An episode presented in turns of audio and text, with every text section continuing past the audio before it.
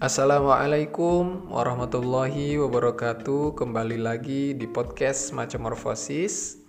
Di kesempatan kali ini saya ingin menyampaikan beberapa hal kepada kalian Karena kita memasuki minggu kedua belajar dari rumah.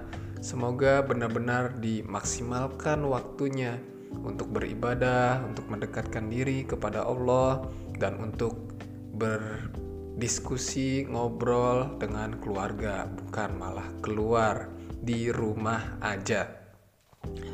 Nah, eh, sekarang memasuki minggu ketiga eh, mengenai materi ilmu pengetahuan pada masa dinasti Abbasiyah dan sekaranglah waktunya bagi kalian untuk melaksanakan ulangan. Nah, bagaimana ulangannya? simple aja, sederhana aja karena saya tidak mau menyusahkan kalian.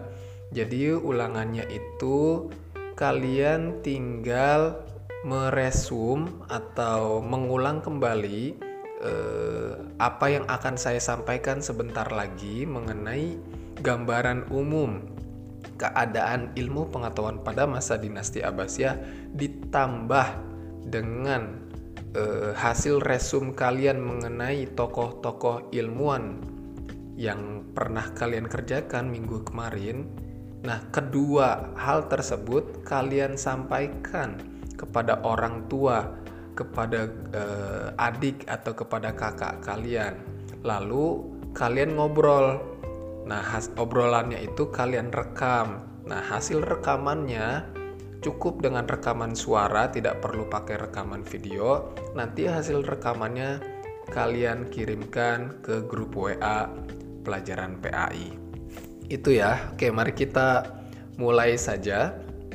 Bismillahirrahmanirrahim. Ilmu pengetahuan pada masa dinasti Abbasiyah.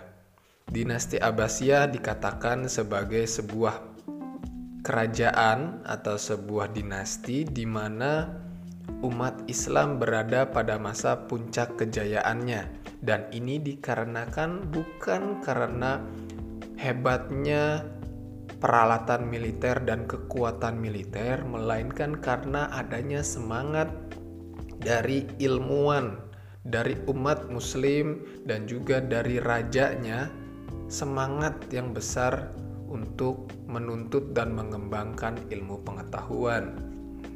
Ada begitu banyak raja, ada begitu banyak khalifah pada masa dinasti Abbasiyah, tetapi yang paling terkenal karena saking gigihnya memperjuangkan ilmu pengetahuan itu adalah Khalifah Harun ar-Rasyid dan diteruskan oleh anaknya yang bernama Khalifah Al-Ma'mun. Nah, pada masa mereka banyak ilmuwan-ilmuwan muslim yang diberi kemudahan oleh mereka untuk mengembangkan ilmu pengetahuan. Salah satunya mereka membangun yang namanya tempat atau pusat ilmu pengetahuan bernama Baitul Hikmah. Baitul Hikmah atau rumah kebijaksanaan ini adalah sebuah perpustakaan tapi juga sebagai sebuah pusat ilmu pengetahuan, pusat belajar, pusat penerjemahan buku-buku filsafat dan ilmu pengetahuan lain dari Yunani yang diterjemahkan oleh ilmuwan-ilmuwan um, baik dari ilmuwan muslim maupun ilmuwan non-muslim lalu ilmu-ilmu tersebut dikembangkan lebih lanjut oleh mereka maka muncullah ilmu-ilmu yang hebat dari masa dinasti Abbasiyah. Seperti yang pernah kalian pelajari, ada Ibnu Sina, ada Al-Khwarizmi, ada juga uh, Al-Farabi dan lain sebagainya. Nah, banyaknya dan semangatnya mereka dalam menuntut ilmu dan mengembangkan ilmu pengetahuan ternyata didasari atau berdasar atau bermotivasi dari ajaran agama Islam itu sendiri yang memang menuntut uh, umat muslim untuk semangat menuntut ilmu. Kalau kalian masih ingat ayat pertama yang diturunkan oleh Allah kepada Nabi Muhammad itu adalah surat Al-Alaq ayat 1 sampai 5. ayat pertama bunyinya Iqra bismi rabbikal ladzi khalaq. Bacalah. Ayat pertamanya saja sudah menyuruh kepada umat muslim untuk membaca bukan untuk sholat. Tetapi disuruh untuk baca.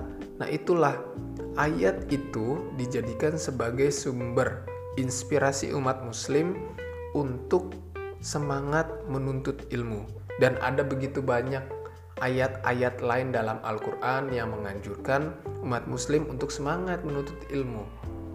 Begitupun di dalam hadis. Jadi karena berdasarkan anjuran dari Al-Quran dan hadis umat muslim harus semangat menuntut ilmu. Ehm, malas belajar, terus eh, tidak ada keinginan yang kuat untuk menuntut ilmu itu berarti jauh dari ajaran yang diinginkan oleh Islam.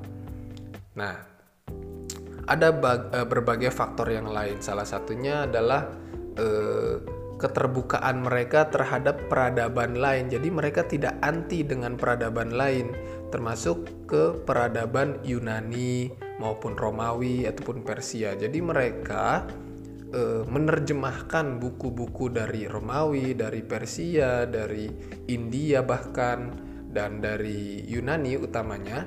Lalu setelah diterjemahkan ke dalam bentuk bahasa Arab, mereka bisa uh, setelah diterjemahkan akhirnya bisa dipelajari oleh ilmuwan-ilmuwan muslim dan oleh umat muslim pada umumnya.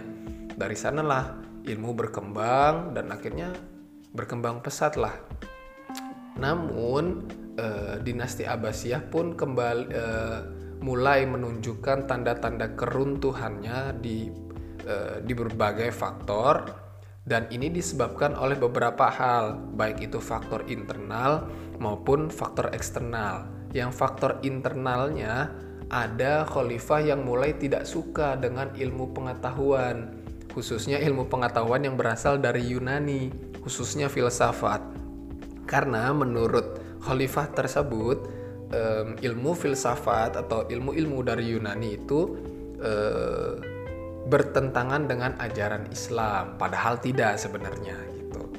Nah, dan khalifah tersebut menganjurkan untuk kita semangat hanya dalam beribadah. Jadi eh, semangat ilmu pengetahuan pada masa khalifah tersebut turun dan diteruskan oleh khalifah-khalifah eh, yang lainnya. Selain itu, faktor internal yang lainnya ada banyak pemberontak uh, yang memberontak uh, khalifah khalifah khalifah. Jadi banyak pemberontakan, akhirnya situasi ekonomi politik itu tidak stabil. Terus uh, ada juga faktor eksternal dan ini faktor yang paling menentukan mengapa dinasti Abbasiyah bisa runtuh, yaitu adanya serangan dari eh, Raja Hulagukan dari pasukan Mongol yang akhirnya menghancurkan meluluh lantahkan dinasti Abbasiyah. Eh, pusat ilmu pengetahuan Baitul Hikmah pun hancur sehancur-hancurnya. Jadi eh, Abbasiyah berakhir dikarenakan serangan dari eh, pasukan Mongol. Nah, Kira-kira seperti itu keadaan pada masa dinasti Abbasiyah. Silakan kalian bisa menambahkan, bisa mengembangkan menggunakan kata-kata kalian sendiri. E, materi yang baru saya sampaikan ini ditambah dengan materi mengenai tokoh-tokoh ilmuwan muslim yang pernah kalian resum, yang pernah kalian cari biografinya, lalu kalian rekam e, pakai alat perekam suara kalian ngobrol, kalian sampaikan hal tersebut kepada orang tua kalian atau kepada kakak atau kepada adik kalian, lalu mungkin orang tua kalian dan keluarga kalian memberi respon, bertanya atau dan lain sebagainya yang barang siapa yang bisa menyampaikannya dengan baik, dengan bagus, dengan sangat menguasai, itulah yang akan mendapatkan nilai tinggi dari saya. Itu aja yang bisa disampaikan. Semoga bisa menyenangkan hari ini dan tetap di rumah saja. Terima kasih. Assalamualaikum warahmatullahi wabarakatuh.